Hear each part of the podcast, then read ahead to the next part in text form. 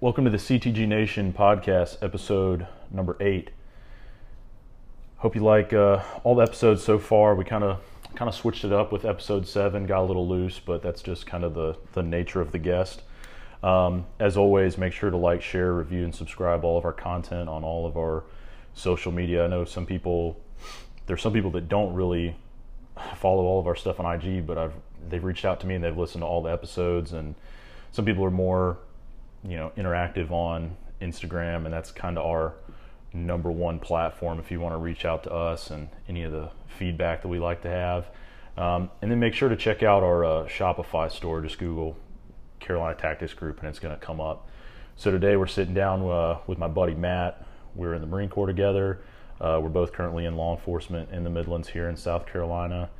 And um, so we're going to kind of dig into his background and then kind of loosely, but not super specifically, talk about the current state of law enforcement and why, you know, as educated young Marines, we ended up getting into probably one of the most contentious professions to be in right now. But that being said, we're going to start with Matt. What's going on, man? Hey, how you doing, man? It's nice to have you over in my crib. Yep. In uh, downtown Columbia. At the bachelor pad, right at right at the river, you know. So it's good to have you over here. All right, so some of these interview styles, uh, sometimes they get a little long. Sometimes we keep it a little short. Um, I mean, you've listened to everything, and we fucking hang out all the time. So I might ask you some dumb, redundant questions. Yeah, I'm sure, but I'm sure just, I'll hear a few. Yeah, but it, it'll kind of it'll kind of set the tone of of what I like to hit on with, you know, what does it mean to serve and why did we do, uh, you know, why did we choose the Marine Corps? Why did we choose law enforcement and all? And it'll kind of like with your upbringing, I like to expose some of that because not everybody comes from, you know, a military family, and not everybody, I mean, there was no law enforcement in my family, and there was no Marines in my family till me. Yeah, I mean, I'm the same way. Um, I'll get into it a little bit later, but Marine Corps and law enforcement, left field for my family. Yeah. You know, no, ten years ago, no one would have expected that from me. So we'll dive into that a little bit later, though. Right. All right, well, just, you know, from the top, just, I like to split it up kind of by grades or by schools. So pretty much like where you're born, where you grew up, kind of some influences, um, anything kind of that impacted your life kind of, I guess, up through elementary school is kind of how I like to group it. Okay. Yeah. Um, born Northeast Columbia, Pontiac area. Um, I have a twin sister, actually. You know that you've... Which I don't think I found that out till like a year ago. Yeah, um, it's not, definitely not something I broadcast too heavily, you know, especially I mean, some of the Marine Corps guys. Oh, but, yeah. Uh, yeah, if yeah, you got a sister, sister or you got like a hot cousin, like, watch out. Yeah, twin sister. Um, I got an older half-brother, but, um, you know, my whole life just treated him like a normal brother the whole mm-hmm. time. You know, we uh, we live out on a little piece of property out right on the uh, Elgin-Pontiac border, so I didn't have that normal community-style childhood. We didn't live in a neighborhood, you know. I lived on a little, right at, at an acre. My grandma lived next door, and uncle lived a few houses down, so we didn't, I didn't have that typical neighborhood upbringing that most people do. I just, you know, had a bunch of outside in the middle of nowhere country stuff. Um, with my older brother and sister, and, you know, we had a few cousins here and there, but that was pretty much it. Um, nothing too exciting with elementary, elementary school. I don't remember most of it. I don't know if that's just because I got my head hit too many times on the football field or whatnot. Yeah. But, uh, yeah, I don't really remember too much about elementary. Okay. To to go into too much detail yeah. about. Was there any, so there was no military law enforcement influence back then? Um, so my grandpa was actually a sergeant in the Army okay. in Vietnam. Um, after all that, he was deployed and stationed in Germany for a while. That's actually where my mother was born, mm-hmm. was in Germany. Um, But, you know, as most people that served in Vietnam, he wasn't very vocal about his military experience. Yes. Yep. So, I mean, growing up, I saw the pictures on the wall of, like, him and my grandma in Germany. Um, you know, I saw a folded-up flag from one of his best friends who passed away. And, you know, you see the memorabilia and stuff, but then, you know, you bring it up and he doesn't talk about it. So, growing up, I never had anything other than pictures and mem- mem- memories to uh, to go about the military and my family. Mm-hmm. Yeah, because other than my grandpa, that was pretty much it. Okay. So then, going into middle and high, I've always kind of viewed, and as a father now, I kind of, every once in a while I'll worry about it, like getting into middle school, because I, I know for me personally, going into middle school, I I moved. So that even that was that made kind of that puberty growing up stage even kind of harder for me. But what did you kind of figure out as you're kind of, you know, becoming a young man and you start getting into sports? And yeah, I mean, um, I was fortunate enough that the middle school that I went to around here had multiple sports programs. Mm-hmm. And for the sports I wanted to play that they didn't have, you were allowed to play J V at the high school. Yeah.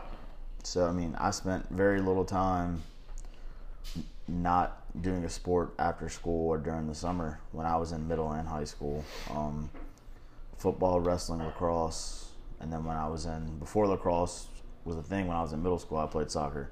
Mm-hmm. So, I'm three sports all year round. I didn't have too much time to get into trouble after class or yeah, on the weekends. Well, then I always think the the team sports aspect is like, and I will hammer that all the time. I'm gonna not, I mean, hammer it on my own children too much, but it's going to be encouraged for sure, because it just helps in so many ways. Just yeah, I mean, the closest making thing, making friends and conflict closest, resolution, and just helps you all around.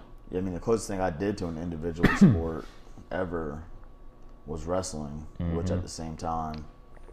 Was that winter here? Was that a winter yeah, sport? Yeah, it was a here? winter sport. Okay. Um, so it was football in the fall.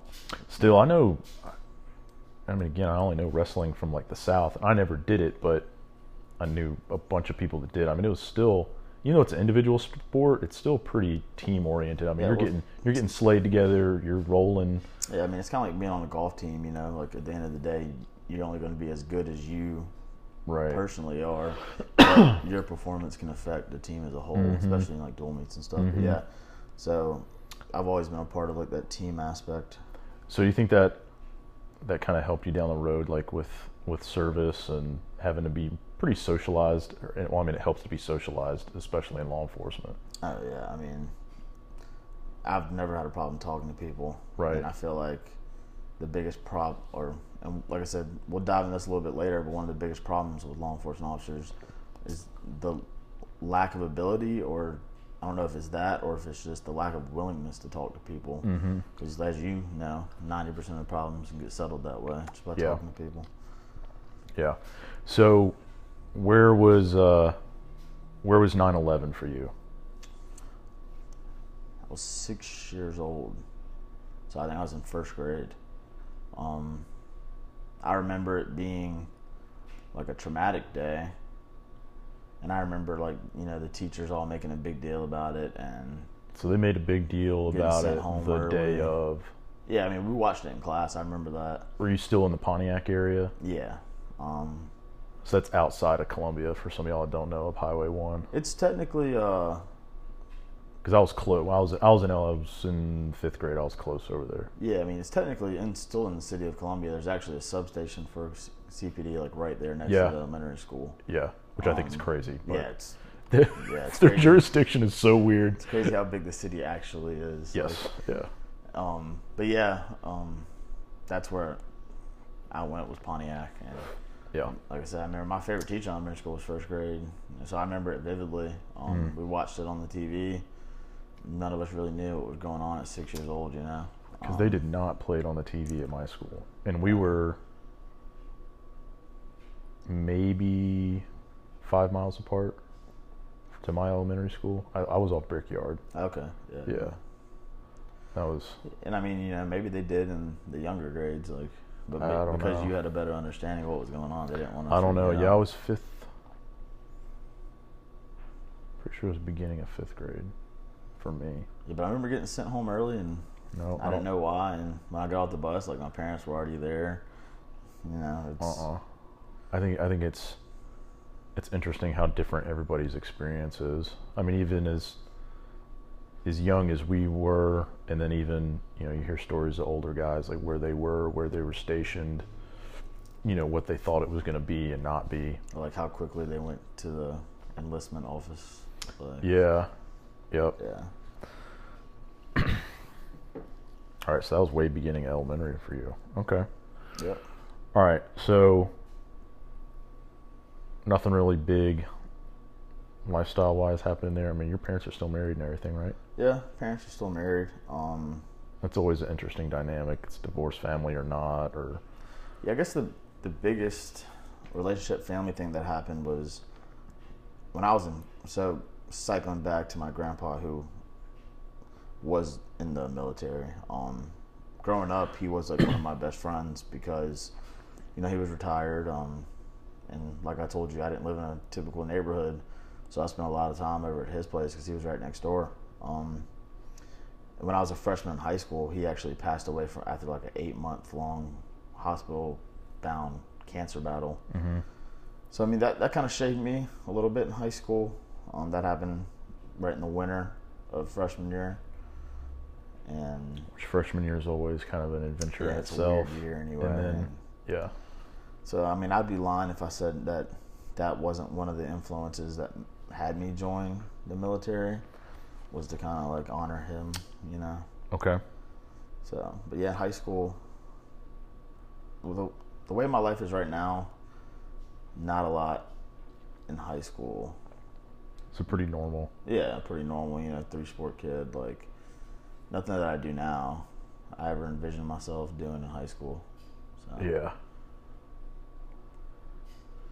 Yeah, it's funny how some people, I mean, it changes over time what they, I mean, to what be their fair, plans though. Were. And I mean, I know, I know most of us and, I mean, everybody that I've talked to, and I'm, we're pretty much just going through kind of, you know, uh, mine and Bobby's and Kyle's kind of inner circle of friends, and we're, we're going to expand from there. But I know with all of us, there was always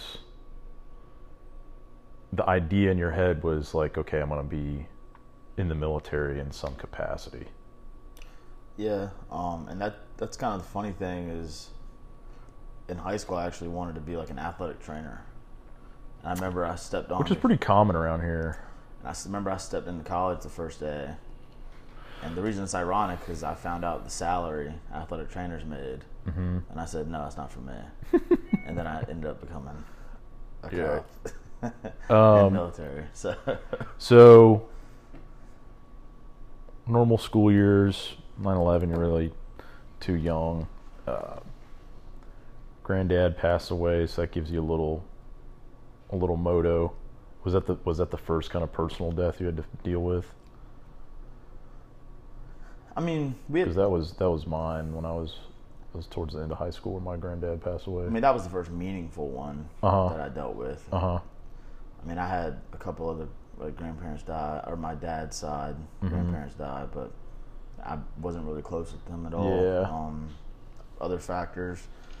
But, yeah, this was like the first time that something meaningful happened from that. And it was it was definitely something that I had to deal with, and it took me a little bit of time to do that, especially being a fourteen-year-old kid, you know, going yeah. through all that other stuff already. Yeah. And, like, losing my best friend, it was yeah. that was tough, but it's definitely something that shaped me into where I am now for sure. Okay.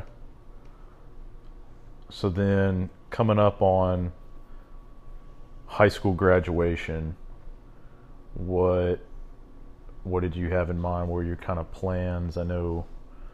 Um, you know, Kyle and Bobby had certain people and influences on them being in uh, being in private school, Yeah. I know all the schools that I was in, in South Carolina and Georgia, they were very good at, you know, kind of educating on you or educating you on your choices, you know, post-graduation. You know, is it community college? Is it regular college? Different scholarships. There's some people that, you know, went straight into the military, and most of those guys went straight into the Guard and kind of took a different path at eighteen, kind of similar to Bobby, but not not as successful as Bobby, in my opinion. But so, I mean, were you looking at Carolina the whole time? Were you were you wanting to yeah, do? Yeah, so, I mean, I had pretty good grades, you know, on the weird A P scale. Like, I had over a four point oh, and I had a pretty decent S A T score. So, that South Carolina is actually the only college I applied to. Um, that, that was my only in-state. And, and it's the only college period I applied to because I was so confident that I was going to get in. Um, cause I just, yeah. Where, so where was that confidence coming from? Oh, like I said, you know, I had the grades, you know, uh-huh. I had the extracurricular activities, you know, I did, yeah. I was in the beta club, I was yeah. on student council, I, you know, I put in the work. Did, you, your, did you, any of your family go to Carolina? No, I was the first one in my family to go to college. Okay. Um, so just like Bobby. In general, co- I, like college. Yeah. But yeah, so I mean, I had all the extracurriculars. That's usually a big motivation for anybody's personal story. Yeah, um, and like me and my twin sister, we had way different high school experiences. Um, but yeah, I was just so confident that I was going to get into U S C, which I don't know why I had that confidence looking back, or even though why I wanted to go to college immediately, because I had no idea what I wanted to do okay. as a career. So like um, no clue. No clue. Mm-hmm. You know, part of me wanted to become like a grad assistant and maybe try to be a football coach. Um, but, you know, I didn't want to be a teacher, so it was kind of, uh, yeah. there's a weird dynamic there. Um, looking back, you know, like most people wish, I wish I would apply to, like, service academies. But, you know, that's neither here nor there. We're talking about the past. Yeah. Yeah, so I... So, like, one of the big one of the big ones. So, you're talking, like, Annapolis, West Point. Yeah, yeah. Probably okay. would have been West Point. That application process is... You've got to start three years, yeah. early, and you got to get, like, a letter from... Yeah, one of my good friends One of your senators, school. or both your senators, or... Yeah, one of my good friends in high school actually went to West Point. Yeah. Um, he was a year younger than me. Okay. And, like I said, in high school, military was not on the radar. And so I remember he was going through the whole application process, and I thought he was crazy. Yeah. I was like, dude, what are you doing? Like, just come yeah. to Carolina and have fun, you know? Yeah. Um, but yeah, so I applied and got accepted there for the sports medicine program. And the only reason I signed up for that is because my guidance counselor said when you send an application, you need to have some kind of major figured out. Okay. Give you better chances to get in. Uh-huh. Um, so I did all that. Got to college, and like I said, within the first week it was being... that major decided it wasn't for me. And I mean, there's, uh, I mean, my my roommate freshman year was somebody I went to high school with, and okay. I, I would I would actually like to get him on too. He's he's a pilot now in the Air Force, but he, I actually don't remember now how many times he changed his major. Just freshman year. Yeah. I mean, it was. I changed three times. Yeah, so. I think he. I think freshman year he might have changed five times. I mean, I could be wrong, and he'll probably call me out later. But yeah, I mean, it's like people say. But it's super, super common. Well, you can't expect you know an eighteen-year-old kid coming out of high school and most majors know what they want to do yeah, forever. Yeah, and most majors, you can kind of get away with that the first two years. Yeah, I mean, you got those core classes, honestly. And stuff. But I spent a year and a half as an, an undeclared. Major, mm-hmm. just trying to figure out what I wanted to do. Yeah, which I mean, it's not it's not that uncommon. Because at that point, I was literally in college, going to classes, and had no idea what I wanted to do in life. Mm-hmm. So military wasn't on the radar yet? Not yet, but that's kind of why I jumped onto the radar. Um, to kind of find some direction, maybe? Well, I didn't really have any idea what I wanted to do. Um, I sat down... About what year? What year are we looking at? What, what, what are we looking at here? It was like halfway into the first semester of sophomore year, so it was maybe like October time of sophomore year. So we're looking at like twenty fourteen. fourteen. Okay. Um. Yeah, I sat down with my parents, grandma, um, pretty much told them, I was like, dude, like, I think I need to take some time off. Like, I have no idea what I want to do, and I'm just wasting money at U S C, mm-hmm. um, taking these like core classes and stuff. Because what's the point of doing that if I don't know what I want my major to be? And honestly, I remember to this day, I looked over and I saw that picture of my like grandma and grandpa in Germany, and that's when it clicked in my head. I was like, oh, military, okay. But I didn't know anything about the military because, like I said, my grandpa never talked about it. And so I started, you know, just hopped on Google, saw there was like an officer program, you know, just for the for the Marine Corps. Yeah. Okay. Well, I told myself, you know, it always. I don't know how to put this, but like I was like, if I'm gonna join the military, it's gonna be the Marine Corps. You know, that's the one you always hear about. That's a common answer yeah. that we've already heard on here, and we've heard in our personal lives. I don't have a speci- I can't give you a specific reason why I chose the Marine Corps. It was just like, hey, if I'm gonna join the, the military, I'm gonna do it right, you know. And, yeah. And so, like, you know, it's just the reputation. Yeah, it's just commercials and. Which we do have the best commercials. Yeah, and everyone, period. When you talk about Marines, everyone thinks the same thing, you know. Yeah. It's kind of like, you know, what they drill into our head when you're in another branch. People ask what you do, but when you tell someone you're a Marine, they don't ask what your job is. Yeah. You know, that's so. Yeah, that was it. And online, it seems extremely easy to become an officer in the United States Marine Corps. Yeah, that's true. As long as you're in college. Yeah. So I convinced myself that's what I was going to do. And okay. As you know, I'm the kind of person when I tell myself I'm going to do something, I want to do it immediately. Yep. So it was... Which the commissioning process is oh. anything but immediate. Well, so that was like the first week of October. Well, by the first week of November... So did I, you go down to the to the O S O here in Columbia? Well, I made a mistake because, like I said, I didn't know anything about Went to the, wrong the military. Office. And I just Googled United States Marine Corps recruiting office. And I went to the pulled, enlisted side. Pulled up the enlistment office. Yeah. I'll never forget my two recruiters' names, which I won't blast them on here mm-hmm. because, you know, they kind of ruined They might have been the same. Military they career. Might have been the same two I spoke with. But, like I said, I didn't know much about it. I walked in there. And they make that shit sound good, too, boy. And I said, this is what I want to do. I want to be a Marine Corps officer. I got two and a half years of college left. But, you know, I've read online. By the time I'm done with training, I'll be ready to go. And they said, dude, we got a perfect route for you. I said, all right. What you got? Dude, you join the United States Marine Corps Reserves while you're still in college. And then as soon as you hit that graduation date, you apply to be an officer. Yeah. And I said, that's the route? That's, yes, a, sir. That's a route. And I said... At the time. Yeah. And that's like I said, route. At the time, I didn't know the difference between an enlisted and an officer recruiting station. Uh-huh. I didn't know about a no-so. Uh-huh. I didn't know. I was... Dude, I was as green as that book over there. Like, I had yeah. no idea about the military. Yeah. And so I said, sign me up. And I said, all right, go back here, take this A S V A B.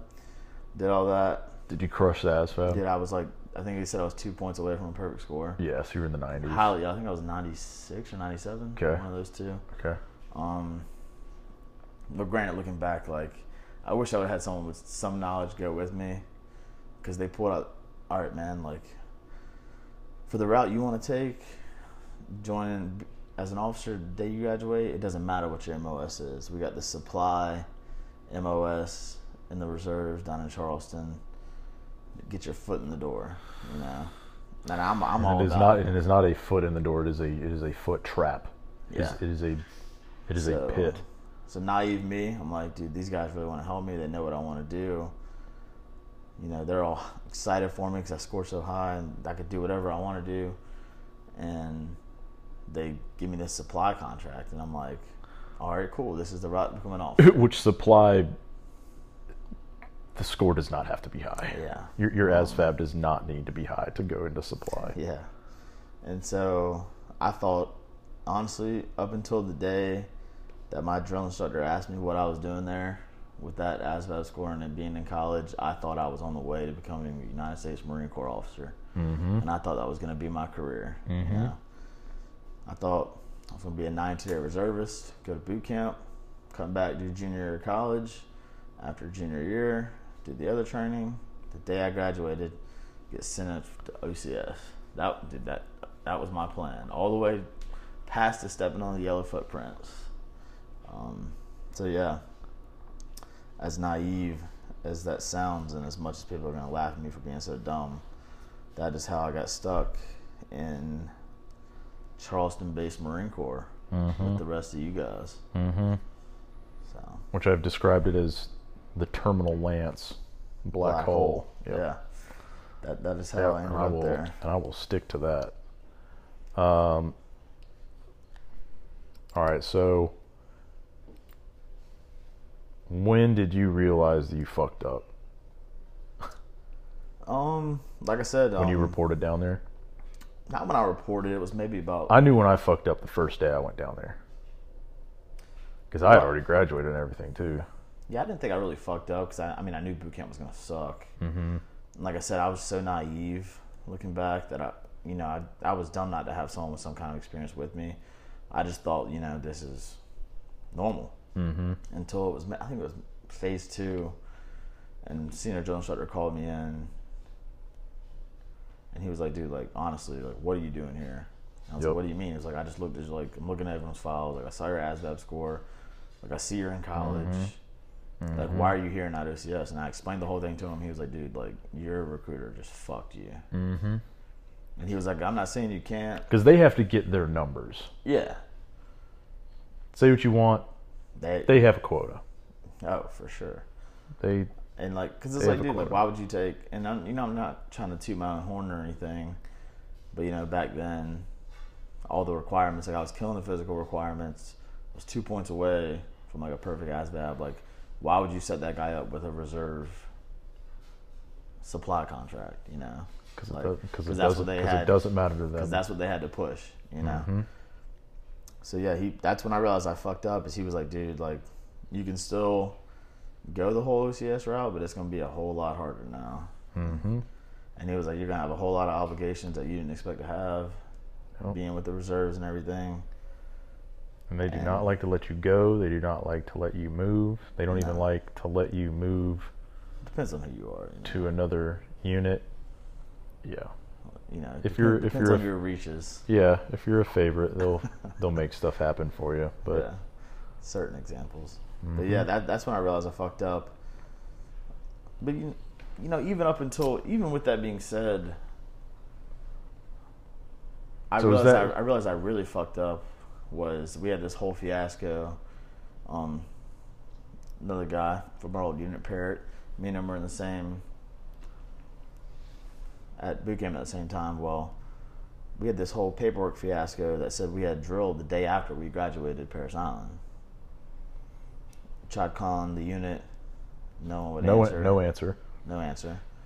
Um, and so they told us, hey, this, this is what your orders say. Like, you got to report down there mm-hmm. the day after you graduated. Graduated on that Friday. Literally woke up. At was it down. Was it for a drill or just a check in?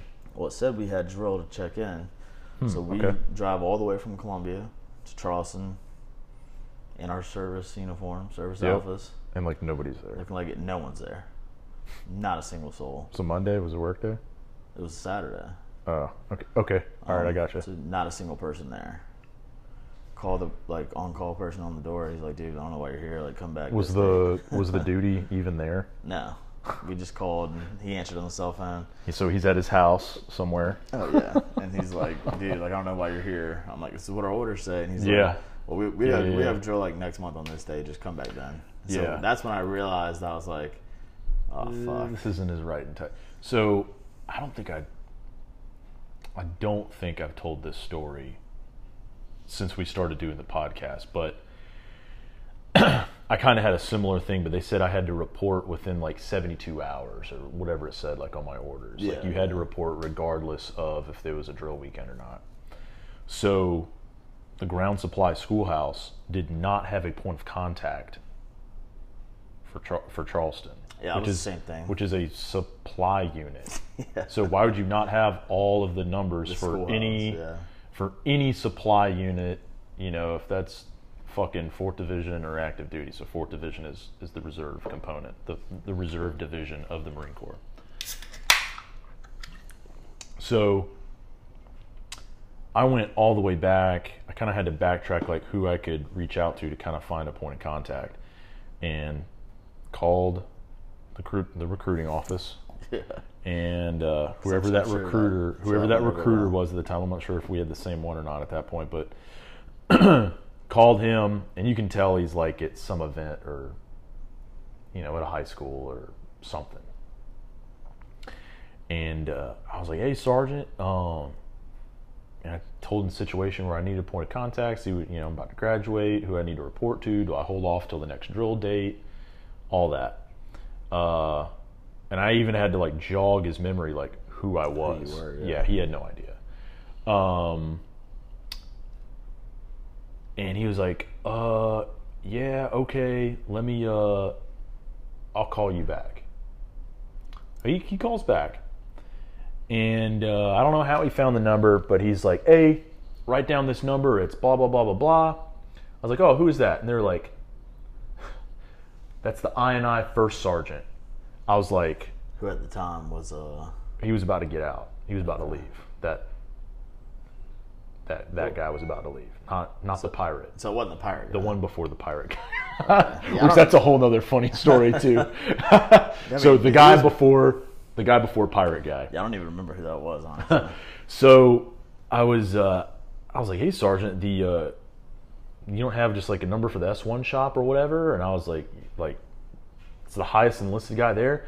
He was like, "Yeah, man, straight to the top." Hangs up. so, so I call him. He's thinking, I did this. I did this guy dirty, dirty. And I was like, uh, so I call him. You know, sound all professional. You know, "Good morning, good afternoon, First Sergeant. This is this is P F C, P F C fucking bootlicker." And uh, he was like, "Who are you?" Told my name, where I was, what the situation was, and he was like, "Hold on a second, I'm gonna transfer you." And then and then he transferred me to the S one shop. And, he's and like, it, "Why are you calling me?" Yes, and I was and I was like, and I and I'm pretty sure I apologized and said it was the only number that was provided to me from the unit. And he, I think he got out like a week later, so uh, he didn't okay. give a fuck. Yeah. And uh, and then I got I got squared away, and they were like, "Yeah, just uh, just come to the next drill. Just don't worry about it." And I was like, Uh, oh, okay. Uh, what? I was like, "All right, well," um, and it was, it was November, so it was the, it was the ball, it was the Marine Corps ball, yeah. was my first drill there, and I was like, "All right, well, um, you know, do I need to report my alphas or anything? Since we're kind of like throwing off the time and it's the ball, and I know that's going to be a, not a normal drill." It's like, "No, no, no, just come in camis." So I got kind of, I got put on blast for that when I got there. Yeah, I look here, remember you showing up with uh. The rest of I was by myself. I was by myself. Didn't uh, those guys came? Those guys came later. Okay. They were still. They were both of them were. There was a group of us that kind of all went together, and they kind of do that with the reservists. And we, they they got held up because they were technically a different M O S uh, okay. within Ground Supply School. I got you. I do remember a group of y'all coming in, which mm-hmm. was like maybe my like second or third drill. Yeah, and then they came and they like, like one or two after that. Where are your shirts? Oh, yeah, like, yeah, yeah, yeah, yeah. It's like, well, they told me, they legit told me not to wear them. So. Yeah, yeah, like I got some bad information. My bad. So that's, that's funny though. Yeah, I had the same experience. Everybody has that experience we, we went, though. There was so much at Parris Island trying to find that number. And I, and I still don't even think we got one. That yeah. worked, and that's why we ended up going. So you had to try to find that number while you were. So you did the. You know that last little week where you, you did the ninety. You were a legitimate ninety-two week, or is it ninety-two day? It's called, it's called ninety-two day reservist. Um, I mean, you still go through. I went straight through. Yeah. So basically, what it is is, it's built for college kids, and so like you still go through the same boot camp process. Like mm-hmm. it's not any shorter, mm-hmm. and they pretty much tell you, hey, if you get dropped. Like, you know, yeah. you're fucked. You're not going back to school. Yeah. You're staying here. Yeah. Um, well, and there's similar programs to, you know, what they do like in the Army National Guard and all that. Yeah, so you do boot camp one summer, and then the next summer, traditionally, you go to M O S school so that you're... a fully trained Marine. You know, you can actually do your job, but, you know, the Marine Corps canceled both the classes that I was scheduled for for M O S, right. So the next summer, I went to M C T, mm-hmm. and then, you know... flip-flopped the M C T and M O S schools. Yeah, that was a, I, I think they have that problem straightened out now, but we had um, we had people that picked up sergeant without, oh, being, yeah, without being fully trained Marines, and I will never... Without going to M C T? Yes, without going to Marine combat training, um, and I will harp on that. I'm pretty sure they my, still got someone in them. My entire N C O life. Position that hasn't gone to M O S yep, school. Yep, yep, yep, yep. So, but again, that's it's not you know, here if you're one, for us if you're one of the if you're one of the favorites, yeah, yeah, because we just we just checked out together, so we're we're done with our active drilling time, and we're on the inactive ready reserve. Yep. So hopefully nothing stupid happens. Sorry oh, about that. that yeah, there goes the dryer. Going off. Got to get the clothes ready for the nightlife. Um, Finally got this guy down here downtown, so yeah, we'll show him a little bit of Columbia tonight. Yeah, come down from the country. So, so would you consider that experience kind of your first um, college and Marine Corps speed bump, where you're just like, this is not what I planned for? I mean, it wasn't a... Yeah. I mean, it wasn't a traumatic or hard speed bump. Like, nothing bad happened. It just... I mean, a lot bad happened at Parris Island. Well, but, yeah. I mean... But as far as... That's that's common yeah. bad things. Not... But as far as joining the Marine Corps... Not, you know, I broke my fucking femur. like, yeah. Or, you know, something bad, bad happened. I guess you could say so. Um, I think joining the Marine Corps was good. Yeah. In the long run. So I don't really consider it a speed bump. Yeah. I guess the hardest part for me was, like, as you know, when I was in college, like, I bartended my way through college. Mm-hmm. And the one of the hardest parts for me was trying to adjust to having that drill weekend every month, you know. Um, because on the weekends is, you know, where I made the money for college. Mm-hmm. So I could go to drill and make one hundred eighty bucks. Yeah. But I'd be missing out on like seven hundred. And right. That, that was the biggest. But I mean, I chose it. It was just something I had to learn to deal with. It wasn't, I wouldn't really consider it a speed bump or anything. I don't think the Marine Corps really affected my college much at all. Yeah. Except, you know, just in, inconveniences to social life. But then, you know, that's what I signed up for. That's nothing unexpected. All right, so you get back, you got kind of the second half at U S C left. What changed after boot camp? Did you figure out your major situation? Were you still motivated for O C S? Yeah, I was, that first semester back after boot camp, I was very motivated for O C S. Mm-hmm. And even in my peak condition shape at boot camp, like, my three mile time was still, you know, late twenty-ones. I'm just not, I don't, I, you know, I got short legs. Uh, mm-hmm. I don't have very good stride frequency. So, like, running a fast three miles is just tough. Yeah. Um. So I was very motivated. You know, I had the pull ups, I had the crunches down. And when you're not exercising as much as you do at Parris Island, my three mile was on average, like, right around like late twenty-threes, twenty-four. Yeah, which is too which just, is too slow for O C S. And that was just never good enough for Marine Corps O C S. Right. And, you know, I had the scores for Army, Air Force O C S, you know, their physical test, but I was already in the Marine Corps. And right. So, and you weren't going to get out. Did you already know that when you were in? You're just like, I'm. I mean, I'm I stuck thought about in the Marine doing, Corps. You know, the inter-service transfer, like we've had some people do. But like you said, again, they it doesn't work for everyone. They either had connections or they were, uh, you know, kind of the favorites. Yeah. Or they let them do things. Yes, I mean, maybe six months after getting back to college, after boot camp, that O C S dream just, like, started to fade. And I just realized, like... That's usually how it goes. You know, that's I, how I would describe mine. It kind of faded away. Yeah, it was like I was very motivated, and then... Like I heard you say on one of your podcasts, like, that three miles is just tough. Like, three miles is a physical motherfucker. It's like, you know, a mile and a half, two miles, you can mentally make yourself keep up a certain pace. Yeah, there's definitely a... a once you get past that second mile, like... Yeah, that third mile is just, not granted, it's all mental, but it's just like, you know, I was never going to break a twenty-one minute three mile. Right. You know? Like that, like I said, peak shape, I was like late twenty-ones. Right. Um, and so, like I said, I just, I started to accept that Marine Corps O C S wasn't in the, the books for me. Okay. And so. So did, you were still in college when that kind of clicked in your head? Yeah. Would you describe it as, and everybody's had this experience, where would you describe it as you kind of plateaued, or you kind of let down with, you know, that kind of stagnant time, or like, where were you like in your head? Honestly, I would consider it more depressing than anything. Um, like I went through a little stage when I started to accept that, where it was like, all right, I just spent the last year and a half knowing in my head that's what I was going to do as a career. Mm-hmm. Because you had that direction for a little bit that you didn't yeah. have before, that led you to enlisting.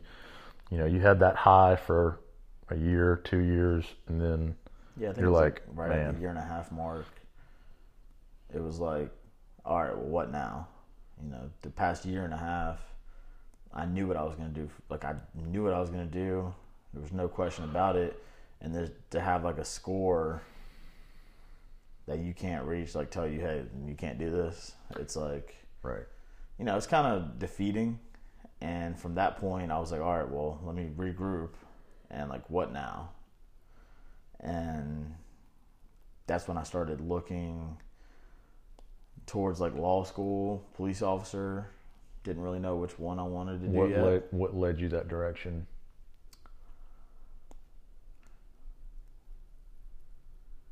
Honestly, I can't really tell you. Like, I switched to so criminal justice always... as a major. Um, law school was always intriguing. I had a few friends. I think it. I think that's been intriguing for everybody we've talked to. Yeah, it's it's always intriguing, and you know, I'll get into it, you know, a little bit later when we start talking about yeah. the law enforcement side of yeah. everything. But that's the reason I switched to criminal justice, because um, law school was intriguing to me. And I figured, well, if I can't be an officer in the Marine Corps, you know, maybe I, I can be successful in civilian life. So I switched to criminal justice, took all those classes. And it's an easier major, too. Yeah, it's easier. And I had, like, a family friend who actually works in the Columbia office of the F B I. And oh, so, wow. like, there was, like, federal agencies like F B I, Secret Service, or even, like, a state agency like SLED is something that I was interested in, mm-hmm. which is why I joined criminal justice. Mm-hmm. At that time, did you know how hard it was to get into those straight out of college? No. No. It's I remember, kind of the same with like O C S. I was super naive, and I, you know, I just thought, yeah, you know, you think I, it's easier than yeah, it is. It's like yeah. I've got the grades. Uh, yep. I've got all the resume users, or at least that's what I thought. Mm-hmm. Um, so yeah, yeah I mean, that was that was the goal. Joining criminal justice was like, okay, SLED minimum, F B I goal, you know, okay, or law school. Like I said, uh-huh. I was looking at that as well. Yeah, and then. So senior year, I had a professor who actually used to run the F B I office here. Who straight oh, up, that's legit. Yeah, has a has a slide. All the disqualifications for national agencies or federal agencies, excuse me, mm-hmm. slash SLED. Um, mm-hmm. And you know, I'm not going to elaborate on which ones, but there was maybe one or two mm-hmm. that. Didn't permanently disqualify me, but yeah, there's, there's a waiting period. There's a time for, period that I have to wait for some of those discrepancies yeah. in your in your past. If it's yeah, it's just certain things. Um, yeah. So I went up and talked to him afterwards, and I asked him about the the certain things that were holding me back, and he said, "Well, I'm not going to lie to you. ninety-nine percent of people that work federally or for SLED start locally." At a municipality, at a sheriff's office. Yeah, and that, that age is older. Because I remember when um, when my mind started taking that law enforcement direction, if it was local or federal or at the state level, Um, I think at the time, you know, I'm sitting here at the at the library at Carolina at, at T-Coop, and the average age at that time for an incoming F B I agent was like twenty-eight. Yeah. So it's like, okay, if that's the average age, kind of look at what, and then, you know, the average age for somebody graduating from Carolina is like twenty-two, twenty-three. Uh,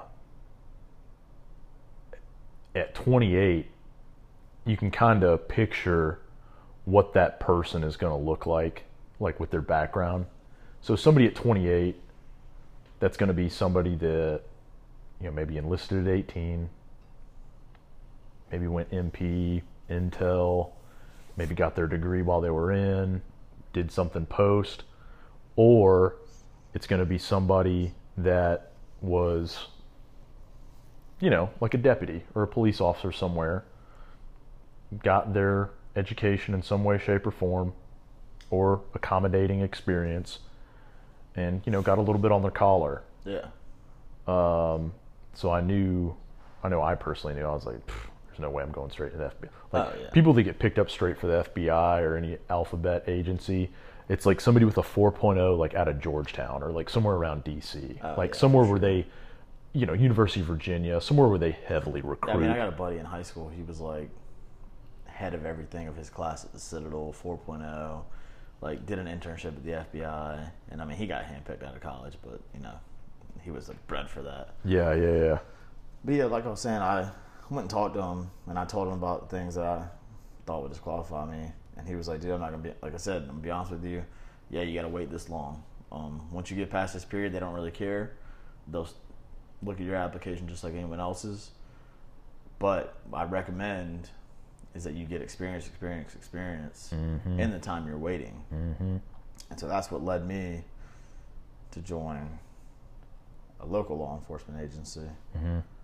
um, which I'm sure you know the story about my struggle applying to local law enforcement agencies with that whole Myrtle Beach incident. We all with the uh, we all have our stories of people well, playing games. Well, with the rec- the record that I uh-huh. that I had but didn't have, like yeah. Long story short, um, guy with the same name and birthday ends up getting popped in Myrtle Beach for armed robbery, a couple of D U Is, a couple uh, heroin charges. Good Lord. Normal day in Myrtle Beach. Yeah, somehow the, yeah, you can Google it, you know, armed robbery, my name, and, you know, picture of the other guy pops up. But somehow my name, my D L, everything gets associated with this guy. So I went living my life for about a year and a half with, at minimum, two D U Is and an armed robbery on my record. Trying to apply, Jesus. trying to apply for law enforcement jobs, and you know, wondering why I'm not hearing back. Yeah. Um, Are some of these people like not even calling you back? Oh uh, yeah, dude. There were so many agencies like Highway Patrol like didn't call me back, which yeah. I'm thankful for now. Yeah. But uh, yeah. I didn't. I didn't find out until I applied for U S C P D, and they they actually they told actually you. emailed me asking me if this was a prank.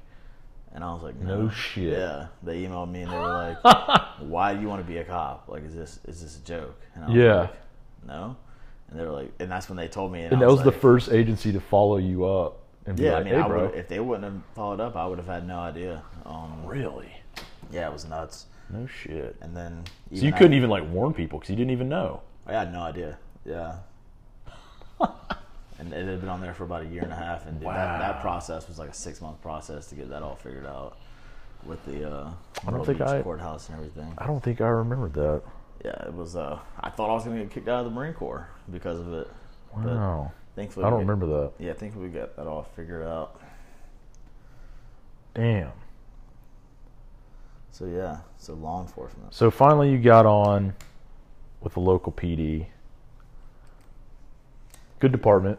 Yeah, I'm thankful. Um, like I said, joining law enforcement, I was just as green as I was in the military, mm-hmm. applying for these jobs. I didn't know anything going in. So after you, after the P D picked you up, I mean, were you like straight up just fucking relieved? You're like, oh.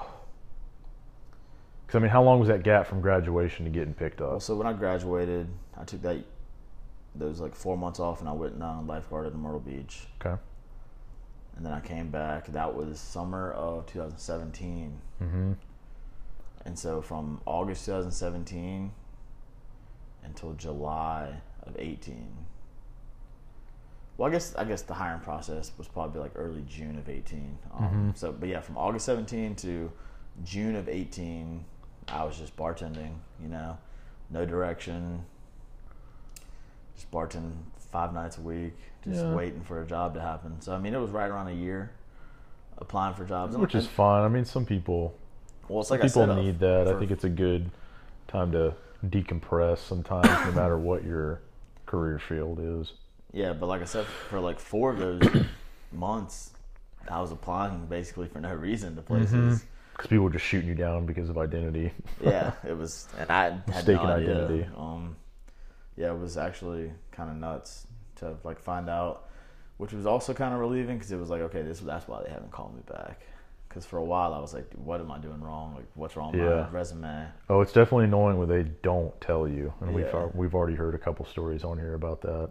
Yeah, so it was that was a relief, especially when I finally got on, which I got really lucky. I'm with one of the higher paying agencies. Mm-hmm. I'm with the agency I'm with is it's very law enforcement friendly.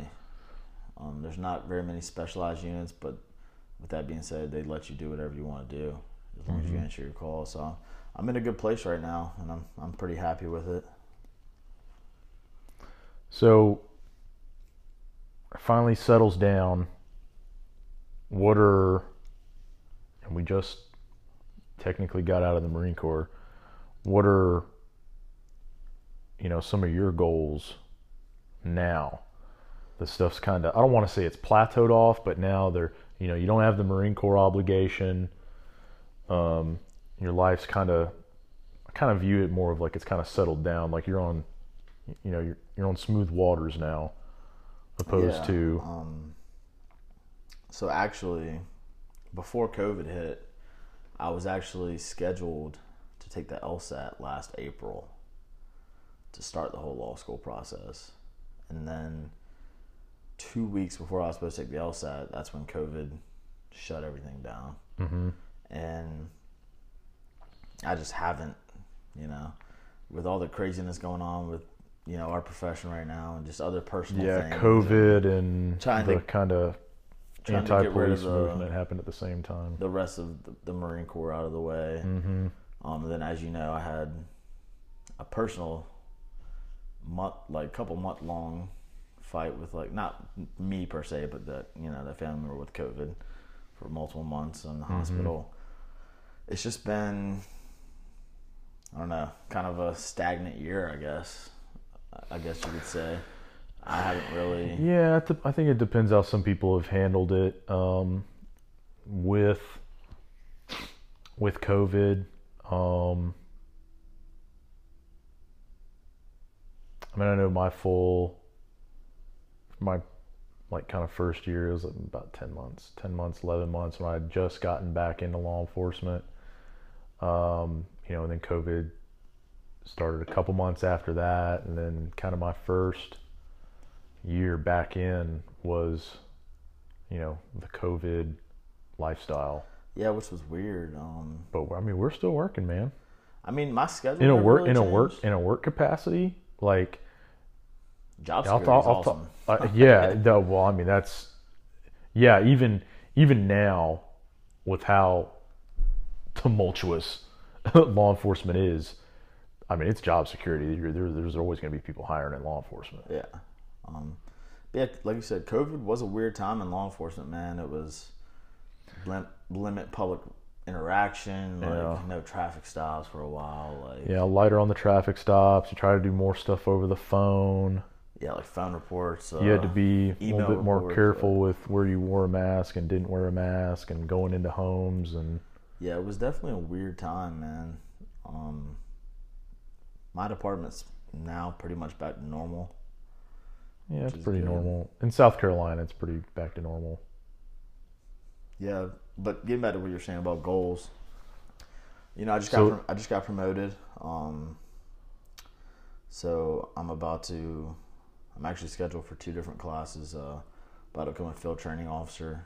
Okay. And then I'm going to like a hostage negotiator class. So I'm is that forward. something you've always been inter- interested in, or Not is that? Not voluntold. Okay. Yeah. But, yeah. okay. Some, okay. Someone on the shift had to do it. yeah. You know, I, it is something that I'm interested in because, like I told so, you. So, I mean, you earlier, think they picked you on purpose for that? Yeah. Okay. Because, like I told you earlier, and as you can tell from this podcast, I enjoy to talk. Yeah. So. Um, well, I think we both have pretty uh, chill demeanors. Like yeah, we're not. Heads and, some people have a certain perception of what a a cop is and isn't supposed to sound like, and we can we can play that. We, you got to play that role when necessary on yeah. calls. I mean, you got to. Yeah, so I'm looking forward to those two classes. Um, as far as future goals, man, I'm just... You still want to tell, take the LSAT? I don't... Do you think you could go to law school and be a cop at the same time? I've heard of it being done, and I've and I was looking into it's it. It's got to be hard as shit, though. Yeah, but it just kind of depends on the capacity you want to be as a cop. Like, do you want to be a proactive cop out there? Or you just want to do your time all and stuff? Do or if you're doing law school at the same time, are you just going to... answer the calls you get and not do anything else, you know? So, yeah. But I don't think I could do that. Like, I don't think I could sit there for hours on end. Mm-hmm. Um, so just all, de- I guess it all depends on like what, like what, I think it's definitely possible. I've heard of people doing it. I looked into a few law programs that are like hybrid where it's like three fourths of it's online, but then you got to go be on campus for a few weeks at a time. Um, I, so I've looked into it. Which um, I think probably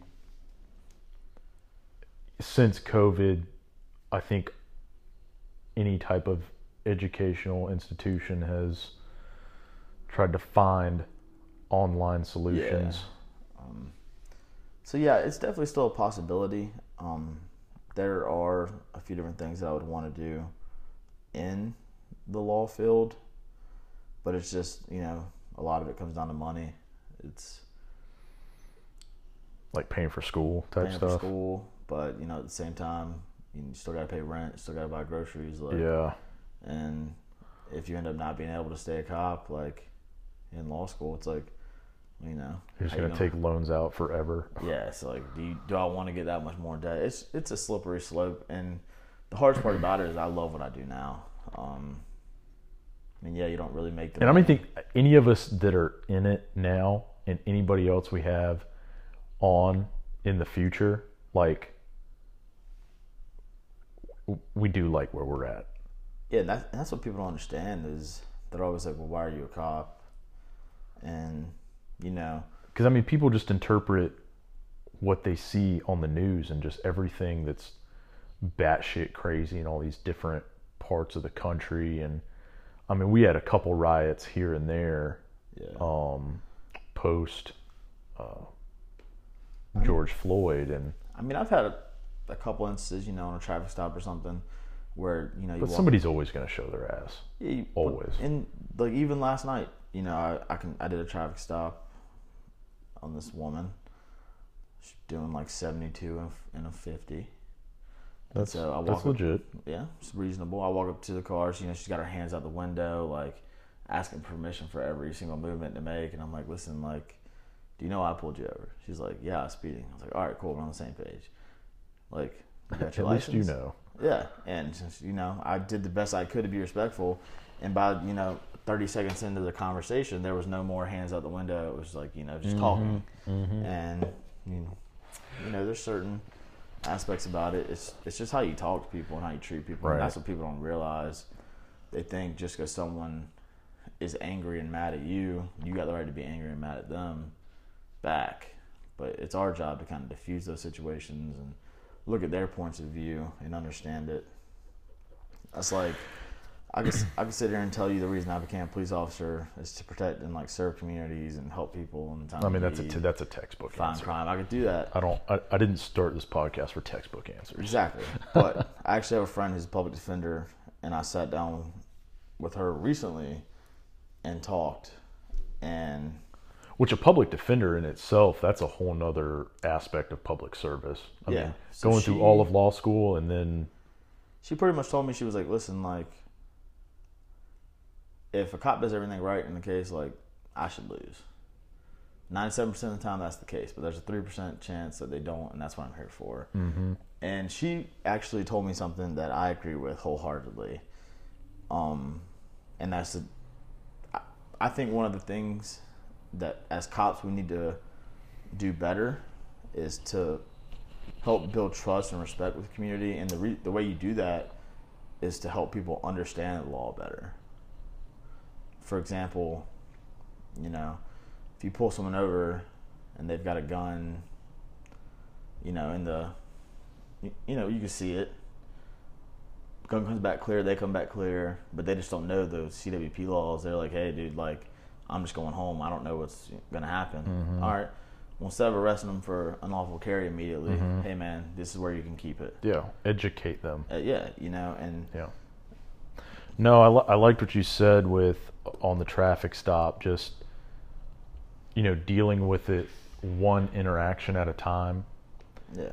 And, you know, some people will um, judge the profession. They'll throw in the race card with that. And um, I had a, a interesting interaction um, when I was in Charleston with Hammond and hanging out with some of some of his friends and his people down there. And uh somebody asked me kind of about the, the, the current state of law enforcement. And up to this point, this person had been very chill and conversational, just, you, you know, how all of our podcasts are and how I like to live my life and people I hang out with. And but then she gave me a very, a very like textbook, like anti-police, almost race-bait type question of, talking about systemic racism and, you know, what are you doing as a white cop to deal with this racism and all that. And I was, and uh, I mean, I didn't get pissed. I was kind of surprised that it came from who it came from. Um, and I just, you know, I addressed it. I kind of broke it down from personal, professional, and then what I do on a daily basis. Um, I don't know if I've mentioned it, but I have, I have mixed children. Yeah, um, little nuggets. I have mixed children. Um, I was engaged to a black woman. Um, we still have a good relationship now, and I, I see my babies on a regular basis, and we have, you know, that arrangement. Um, I also worked in another, the other P D I worked for, I, I worked in a black town. As a white officer, um, I never, I don't think I drew my gun on anybody there. It's just not what the news is spinning and about cops killing all these black people. And, you know, I'm, I'm, I'm oversimplifying it and I'm, and I'm guilty of that and I'll, and I'll admit it. Um, and I was like, I can't, I can't change any of that. And I even, you know, it was a little later in the night, so we're a little, little looser with our conversation. And yeah. I was, you know, I can't take back history. I can't take all that stuff back. But what I'm doing as a deputy on a day-to-day basis is I'm taking it one interaction as a time, at a time. Yeah.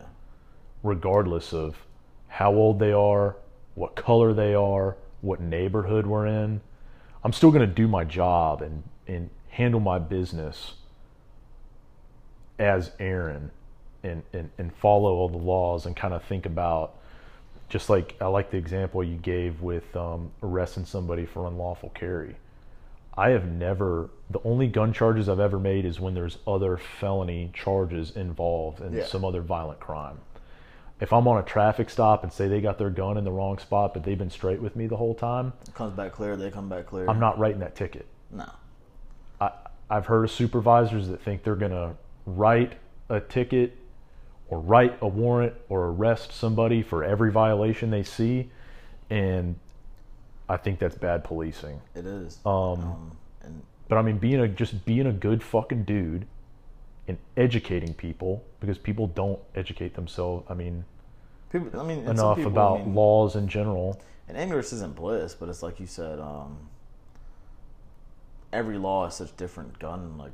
Laws and stuff too, like, mm-hmm. and we're like, gonna have and you say that, we're actually going to have somebody on the podcast um, later this week that is is a subject matter expert on all the stuff going on in South Carolina. Yeah. And, and, and she reached out to me, and she, she runs a local gun range around here and is part of a couple committees and has been at the State House for, for some of the, you know, open carry and constitutional carry uh, bills we've been having in the state. And we're going to kind of educate ourselves and educate everybody that listens on, on some of that a little bit more. Yeah. I mean, so I think that's always a good thing. I mean, there's plenty of people out there, to include law enforcement, to include normal civilians, who just don't know what you can and can't do. You know, yeah, they don't know the exceptions. And I mean, know. and the laws, laws change a lot. Yeah, it's hard to keep up with, but I mean, it's hard to keep up with us, but at least we know where the, uh, you know, the source to find that information. The classic, I do not know at this time, but I will find out for you. Like, yeah, just we to, know where to look more often than not. Real quick, just to piggyback off something you said that I heard about, you know, not being able to control the whole law enforcement spectrum, being able to control yourself and the actions you make. I think you said that very well about taking it day-to-day, interaction, interaction, because I don't think people realize, especially, you know, local cops like us, how big those interactions can have on people.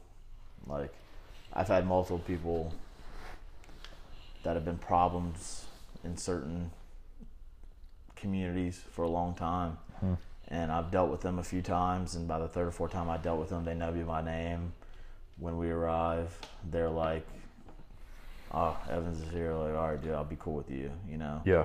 And it's just... For sure. It's one of those things where it's up to everyone involved, you know? Cops can do their best. The community's got to be willing and open for that change as well. Mm-hmm. That's just the last thing I wanted to put out there. Um, it's really... It's up to everyone in law enforcement, but it's also up to everyone being willing for that to happen. Mm-hmm. So, and I mean, I think we're lucky that we work for good departments with generally good communities. Um, you know, you'll have some people in the community that they'll say some fucked up shit. I'll put, I'll put it that way. They'll say some fucked up shit. And, um, but I mean, I'm going to deal with it in the most professional way possible. Cause I mean, I do, I really do like where I work now. And I like, I, and I also like the friendships and relationships I have with other people at great departments that are happy where they're at, like you, and some of the people we have in Charleston, and some of the people I have in the upstate that, that I'm going to sit down with later this, uh, later this week. And, yeah, and that, that that's also motivating too, when you got other friends and other places that are also doing doing well, good yeah. things on a day to day basis, and that's really how I view com- combating all the negativity going on right now. Um, I don't know. I mean, I know. Yeah, as you can see, my, my department has some perks. yeah, yeah, was per- perks of the job. Yeah. Um, now I get what you're saying. It's um, it is refreshing to know that there are people out there doing a good job day in and day out at different departments. So yeah, I get where you're going with that. And just, I just don't think enough people see it, or they just don't well, just care, think, you know, or they have just a prejudgment of, you know. I mean, oh, here comes this motherfucker with his badge and his gun thinking he's hot shit. And it's like, dude, I didn't, like, both, like, I didn't become a Marine or a cop till I was twenty-four. Yeah. twenty-four, twenty-five. And I promise That's you. That's a reason. quarter century of life. Yeah, and it's like, I promise you that I didn't join. Like, I wasn't just... born with a badge, or I wasn't born with the E G A on my chest. Yeah, like, and it's like, I, I promise you that I didn't become a cop just to come, like, take your weed from you. Like, yeah, like, I didn't become a cop to fuck with you. Yeah. Like, it's not like I saw you one day and I was like, you know, I want, I'm going to become a cop one day in this city yeah. just to come back and, like, fuck with this guy. Yeah, I saw you seven years ago when I was, you yeah, know, in, like, in high school, and I was like, you know what, I'm going to become you know, a cop and ruin this guy's life. Like, what the? And, no. And officers are just as guilty, like... Some the, of them the, are. I've, the, I've definitely seen some Well, the worst part about it, the worst thing you can do is take something personally in the job, mm-hmm. and that's where you get yourself in trouble. Is when people start. I mean, I've had people, personally. I've had people apologize to me on scene, you know, and I'll, and I'm not, and I'm not shy of, of, of apologizing to people either. Oh yeah. Like, and I, you know, and we have body cams, and there's there's plenty of stuff that you know my upper upper chain of command will see, and I mean, I had one. I had one last night. We both worked last night. And I had one like that. It was pretty serious domestic that we talked about. And um, and she was, because of what happened, she was very, very, very upset. And there was nothing I could have done right when I got on scene to, to really help her directly, yeah. besides let her calm down, talk to other people there, go back, hey, you know, sorry we got off on the wrong foot. I know you're, I know you're upset. You know, I'm, I'm, I don't care that you're, you know, cursing out in public and hollering and because, because of what happened under those circumstances. Like, you know, you just have to communicate that. Yeah, I just need to find out what happened. Yeah, I just need to find out what happened. And you got to kind of, kind of communicate your understanding and... Because our job is resp- is to respond to people's worst day. Yeah. That's, most of the time, that's our interaction with people. And then one thing that kind of makes us, it kind of desensitize, it, it can desensitize us, it can kind of uh, kind of fuck with our our empathy. Like, that might have been the first time that happened to that individual, whatever stressful situation that was. But for us, we see that every day. Yeah. So we're going to be a little bit more calm about it, which being, even being, appearing too calm on a scene can even piss people off too. Oh yeah. They're like, well, why aren't you upset as I'm up, yeah. upset as me? Yeah. It's like, I'm trying to be the calming force for you, but they're like, well, this is, you need to be mad about this. And yeah. And I'm just. Yeah, I get what you're saying. Yeah. So. No, I like that. That that was kind of my culminating point, I think, that we both wanted. Yeah, kind of at the end, because just people's perception of, of us can just be, it can just be fucking terrible sometimes. I mean, it is up to us to change that perception. Yeah. Um, one hundred percent. But as much effort as we can put in and as much effort as we can try, like I said, I'm just asking, you know, certain communities. And if, by all means, if there's an officer out there fucking up, you need to make it known.